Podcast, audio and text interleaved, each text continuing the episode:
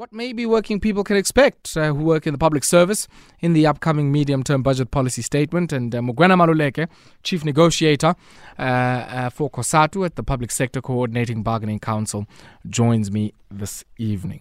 Hosi Minjan. Uh, but ayabonga uh, sheweta nabayingisi van'wina na ku khensa nkarhi wa n'wina vusiku lebyi inkomo inkomo na cancer uh, mr maluleke i think you heard that voice note. Um, and i guess you know uh, uh, many of us would be appraised with sort of subsequent developments and uh, the ConCourt matter. But for Thabo there who is saying he is out in the woods very unclear about uh, what's happening with the last agreement the current agreement just saying, you know, he, he feels is out in the woods. He doesn't know what's happening. And uh, also, of course, uh, yeah, one of the, the workers who works in the public service. Where are we on the old agreement, but also, I guess, um, yeah, some of your thoughts on the, the one year agreement and uh, what might come out of the medium term budget policy statement to influence the next wave of negotiations that we expect, uh, uh, you know, next year sometime. Baba, thank you so much. For, mm. So that is the current um, arrangements, and in, indeed uh, the 1.5 percent, uh, the medium, uh, the media statement that was sent by the director general, who was also uh, on the media, was indicating that it will then be paid later, uh, retrospectively from the 1st of July. So quickly, sir, if uh, if I were to uh, then deal with the uh, Constitutional Court application as an appeal, yes, the Constitutional Court, uh, first and foremost, um, um, um, agreed to uh, hear our appeal, and therefore that was on the 24th of August, and therefore the uh, judgment has been reserved. Mm. Um, I think as a country we are fully aware uh, that when it comes to those particular heavy matters such as that, the Constitutional Court takes its time before they can issue out a judgment. And therefore, we are expecting uh, the Constitutional Court to issue that particular judgment either way. Uh, and obviously, we are, are, hoping that our lawyers, uh, collectively, all of them, have made um, uh, the, the, the argument very, very clear in terms of uh, collective uh, agreement number one of 2018. And we're hoping and uh, we continue to be hoping that uh, maybe the Constitutional Court will then rule differently from the uh, Labour Appeal Court mm. that also took its time, if you remember very well, that the matter was heard earlier uh, around October, but it was only given on the 15th of uh, uh, of December. So yeah, it, these type of matters they take time because of research um, and reviews that have got to go into this particular judgment.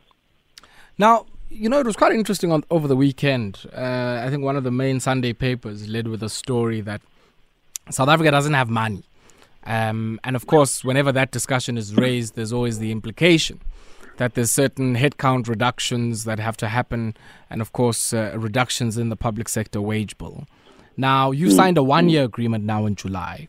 There will be another round of negotiations in, you know, the next nine, you know, eight, nine, ten months or so. Um, and of course, we might get signals of that in the medium term budget policy statement in the next few weeks or so. What are you mm. expecting? Um, not necessarily just as a federation, but I guess, you know, as, a, as worker leaders uh, from one, the uh, I guess uh, you know the Ministry of Finance, insofar as that is concerned, because uh, that remains still a political hot potato, not notwithstanding whatever agreement you've arrived at, you know, with your employers in July. So that is it's, it's consequential. Mm. Why I'm saying so, it is because the signed collective agreement says if there is no agreement in place by the 31st of March 2022 the current collective agreement of the cash gratuity and the 1.5%, which will then be more than the 27 billion now, because the 1.5% has got a carry-through effect in terms of pension, in terms of uh, um, all the other things that are dependent uh, on the um, what you call baseline. Uh, would then increase to not less than about 33 to 34 billion that needs to be found because it is a collective agreement that is binding. So therefore, this medium-term budgetary statement would have got to make reference to the fact that the uh, the, the department will find money uh, to ensure that it honors the collective agreement. In the absence of a new collective agreement, it has to honor this one for 2022-2023. Mm.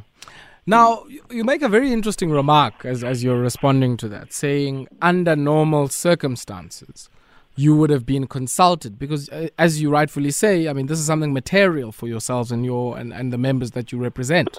I mean, it's not an inconsequential matter to get a sense of what the medium term expenditure framework period is going to look like over the next three years or so, at least of all for yourselves. Um, are you suggesting that no consultation with yourselves has happened uh, in the pre- preparatory work that has gone into uh, putting this uh, medium term budget policy statement together? And what will influence is the mm. real budget, which is normally passed in uh, February. Uh, by the parliament that we already would know and fight about uh, the items uh, about uh, issues of condition of services, issues of benefits that's supposed to be given to the workers. That we would know because by the time in November, uh, September, November, we shall have tabled our own demands, and therefore will then be talking about negotiations moving from there up until February, until March, and so forth. So, unfortunately, because we negotiated until very late, sure. and also impacted by the Constitutional Court hearing, and we're preparing a lot around that. As Labour, we haven't tabled our demands. Our demands normally are tabled around August. Uh, and unfortunately, this time around, they will only be tabled around October, November, given the fact that uh, we are still dealing with uh, uh, the residual issues. Mm. But at an alliance secretarial level, I mean, surely there would be some discussion around the type of framework.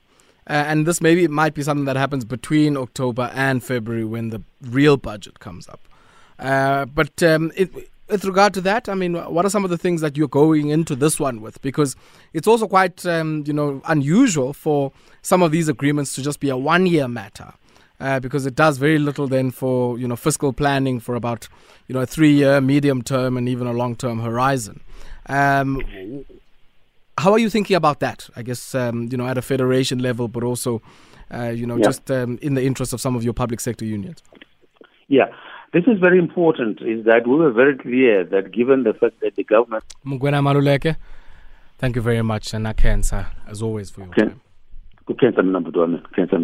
You're sure that there was uh, Mugwena Maluleke. He uh, speaks on behalf of, uh, of course, he's uh, yeah with the teachers' trade union, but uh, chief negotiator uh, at the Public Sector Coordinating Bargaining Council.